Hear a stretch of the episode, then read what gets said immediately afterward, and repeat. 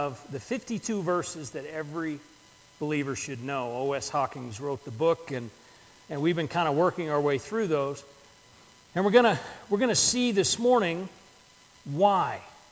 Why do we study? Why do we need to know what Scripture says? We see the why today. Now, I have been, over the course of this year, I have been teaching you some study habits. We first look, we, we read the verses, then we look at context. We look at the, the overall context and then a more immediate context. Then we look at the so what's. So, what does it say about God? So, what does it say about me? And so, what do I need to do now that I know this about God and myself? And then we look at it phrase by phrase, and then we dive into the comfort and the challenge, which I believe is in every passage of Scripture. And we're going to see why go through all that work today. Because, because today's the verse, and you've already read it, but today's verse t- tells us why we need to know the truth, why we need to know what we know. Do you know what you know? Because we need to know what we know. So we're going to be in 2 Timothy chapter 2. Now, I, I know uh, some of the, if you have the, uh, the handout or the, the uh, uh sermon notes, it says 3. Ha- I, I had a discussion with my secretary on this, who, by the way, is me and and and, uh, and I'm going to dock his day. But anyway, uh, 2 Timothy chapter 2, and we're going to start in verse 11 and go through 15. So 2 Timothy chapter 2, starting in verse 11, says, This saying is trustworthy, for if we died with him, we will also live with him. If we endure, we will also reign with him. If we deny him, he will also deny us.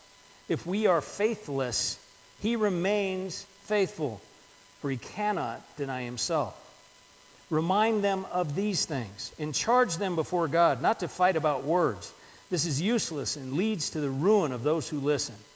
Be diligent to present yourself to God as one approved, a worker who doesn't need to be ashamed, correctly teaching the word of truth. So you can see context is important today because if we just understood, if we just took, uh, without context, if we just took verse 15, we could get the idea that we, we have to work, we have to, to do all this study in order to be approved by God. But the context tells us that's not the case. The context tells us that, that it's about teachers of Scripture, it's teachers of, of, of the Bible that, that he's specifically addressing. So the larger context is 1st and 2nd Timothy are two letters that Paul writes to a young pastor. We know he's young because Paul specifically tells him not to let his youth get in the way of getting scripture out there, not, not to let his youth get in the way of teaching what God's put on his heart. So we know he's a young pastor, and it's, it's probably a fairly new church because of the timing. And so the context is these, one of these two letters that Paul writes to Timothy, this young pastor. Now, the immediate context, he's talking about those who teach Scripture. He's talking about those that, that are teachers. So you think in terms of Sunday school teachers, Bible study leaders. Those folks are clearly held to a higher standard than everybody else because they're teaching. So the immediate context is about those, but I think Every one of us is a teacher of Scripture in some way. Every one of us. You know, I, have I've said many times, your life may be the only Bible somebody reads. What you do, how you react, how you treat a waitress or a waiter, how you treat a store clerk, how you treat other people in your everyday life, the places you shop and go to school and work, how you treat people may be the only Bible some people will ever read. So you are a teacher of Scripture. So you need to know the truth. So that's our context. So, what does it say about God? It says, and we really can't miss the point, miss this point. God wants us to know Him. He desires that we know Him. He gave us Scripture so that we could know Him. You know, we would not know God had He not given us Scripture to introduce Himself. There's no reason for Him to come to us except His love. So it tells us, and, we can't miss the point, that God wants us to know Him. It also tells us uh, about God here that there is truth. Now, our culture, our society wants to say there isn't. They want to say that your truth is as good as my truth, and, and we, just want to make it all relative. But, but this says that there is truth and that God decides it. God decides truth. So, and there is absolute truth. And He wants us to know this truth. God wants us to know this truth. You know, the original readers of this letter, the orig- this original church, would have been faced with a culture that had a lot of different gods and a lot of different ways to approach that God, all these different gods. We have not only that, but we have the idea that came in and about the Enlightenment period that, that there is no God at all. That you and I are the pinnacle of evolution. That we, we started with primordial slime and, and somehow got to apes that stand up in us. So that makes us the top. It really doesn't get better than this. that's, that's what, they're say, what they say. So we have not only a whole bunch of, of gods and a whole bunch of ways to to approach those gods in our culture, but we have the idea that there is no God and therefore no reason to approach. So, God wants us to know the truth. He wants us to know the truth. And so, He gave us this. He gave us the truth. Now, the context here tells us that Christ is faithful even when we are not. I don't know about you, but I think that's good news. I think it's incredible news because we are not particularly faithful beings, are we? How many of you have ever, you don't even have to raise your hands, okay? Don't raise your hands. But how many of you, how many of you have started a Bible study and didn't finish it? Started an exercise program and didn't finish it? Started however many things and our interest in it wanes and we don't finish. We are not faithful beings, but Christ is always faithful.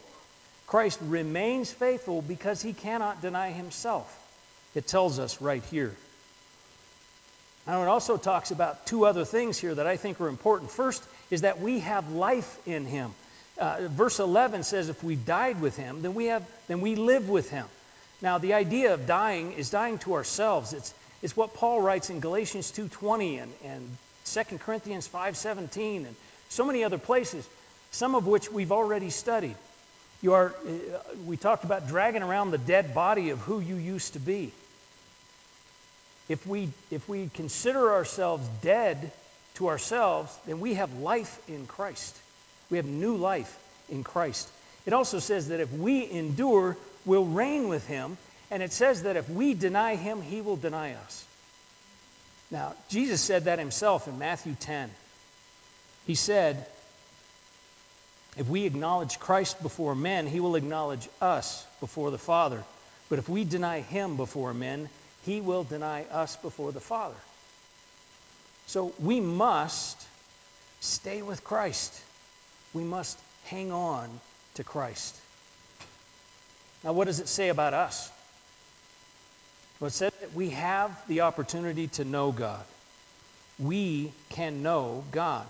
We, as we are, can know the maker and sustainer of everything. Isn't that kind of incredible? Through Christ, we can know God. We have that opportunity. We can know the truth.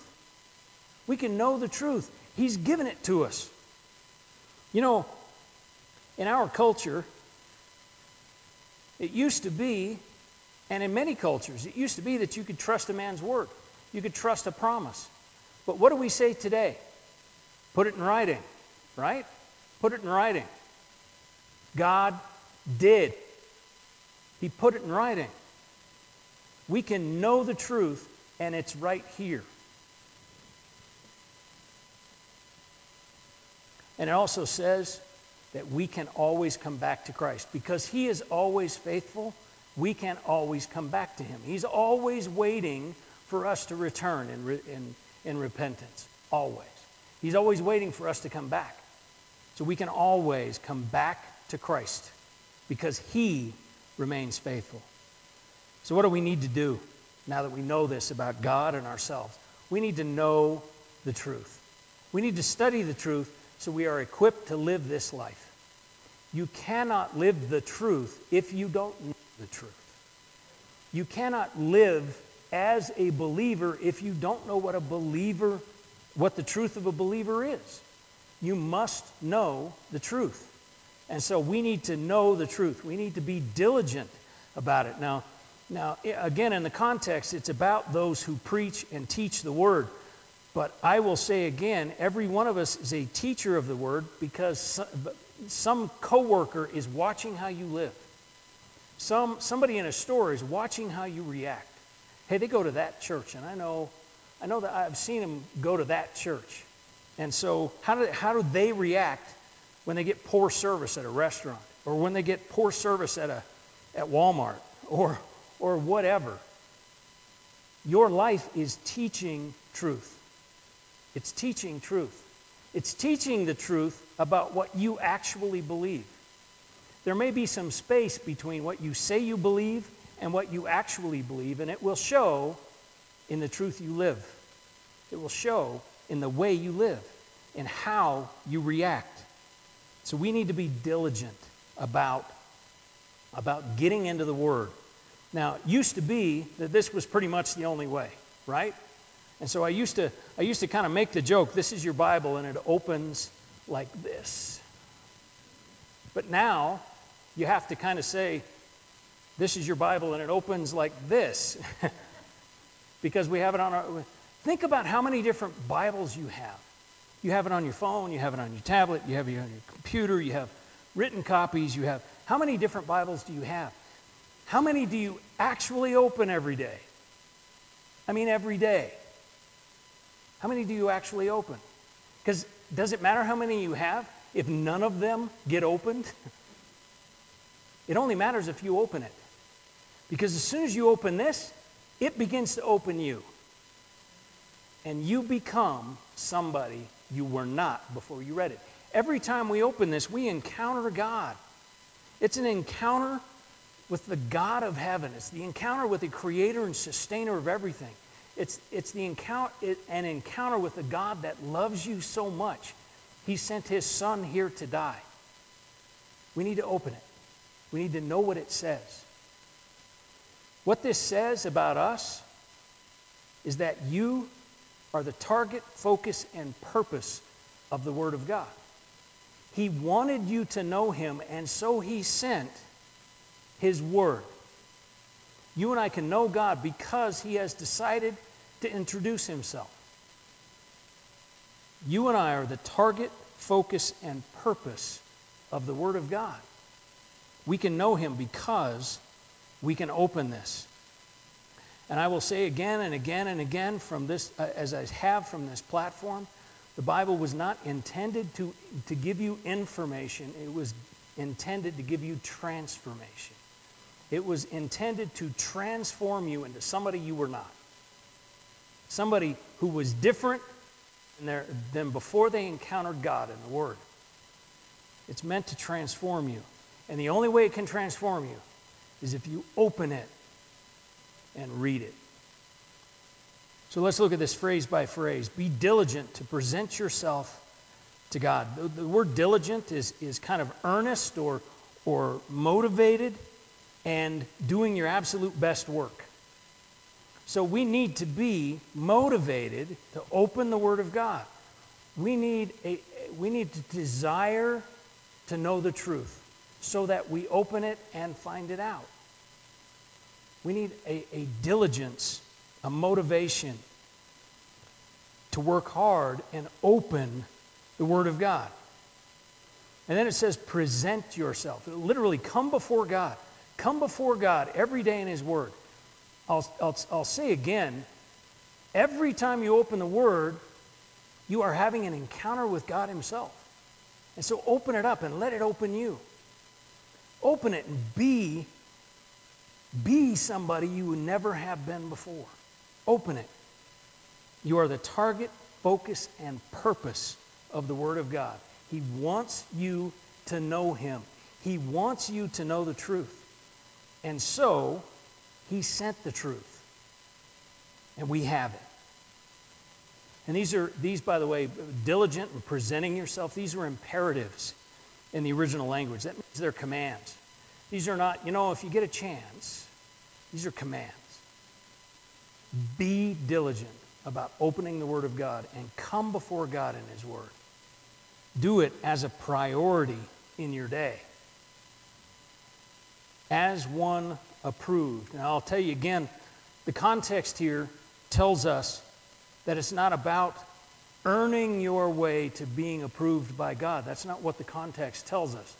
What this approved is battle tested. That's the idea of, approved, battle tested.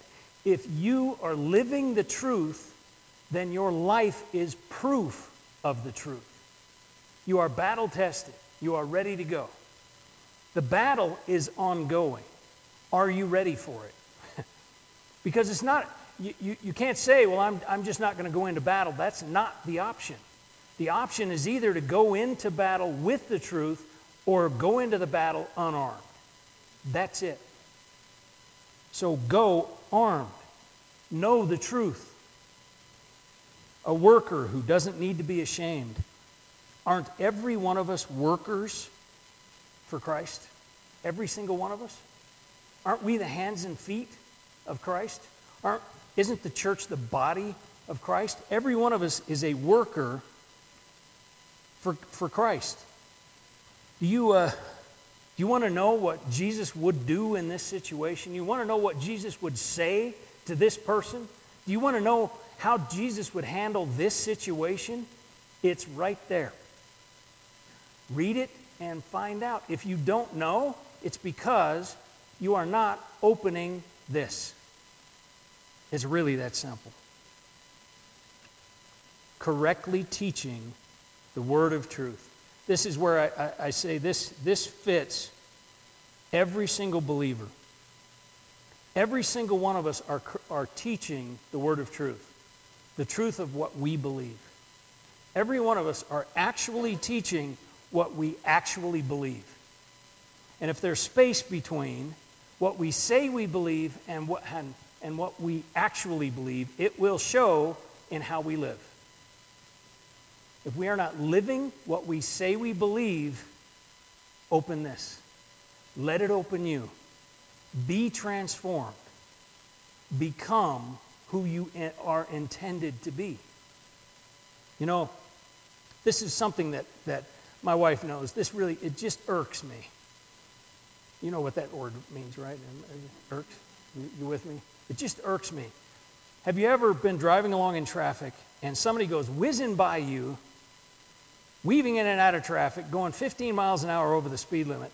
And what do you see in the back window? You see a Christian bumper sticker, or you see some logo from some church someplace. Doesn't that drive you nuts? It does me. Because what's that, what, what is that teaching? They are teaching something. What is it teaching? It's teaching that what, what man says doesn't matter and what God says doesn't matter. We need to be living the truth we say we believe. And the only way to do that is to know the truth. The only way to do that is to know what God has to say. We can only live the truth if we know the truth. We have to know what we know. So, what's the comfort and the challenge of this passage? The comfort of this passage, uh, I think there's lots. God wants us to know Him. He desires that we connect with Him. We can know the truth. He has given us the truth. We can know it. It isn't, it isn't a, life is not a search for truth. Life is about adapting yourself to the truth. Life is about, about forming your life around the truth. It's not about seeking the truth.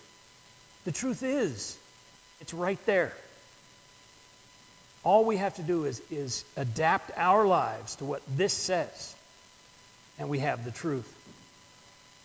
It says that, that we have new life in Christ, that, that He remains faithful even when we're not faithful.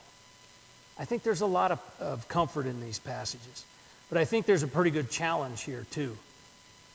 If we need to live like we say we believe, we need to be different because we know Christ.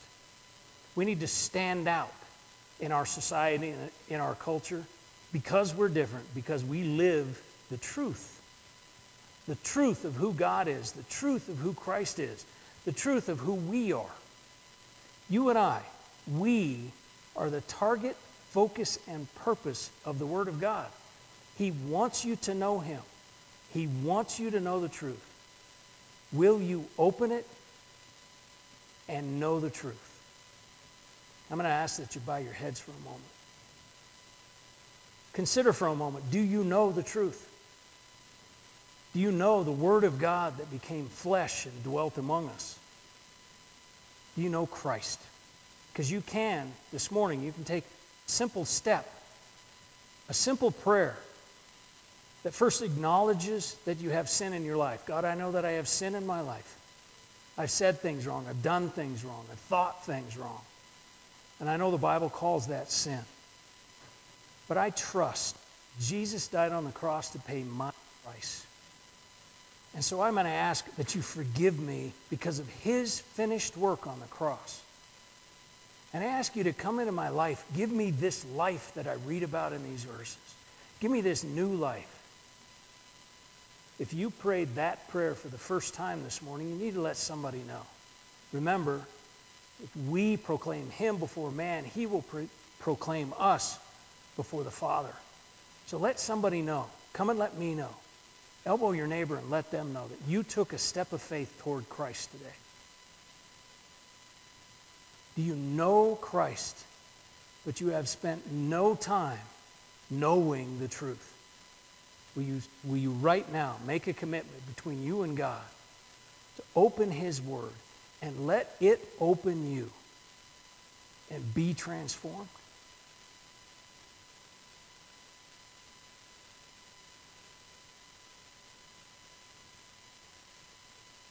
Father, we thank you for this, your word. We thank you, Father, that we can know you and that we can know the truth. Forgive us Father, when we have been faithless. Forgive us when we find too many other things to do. Remind us to open your word and know the truth. We thank you and we ask you in the name of Jesus.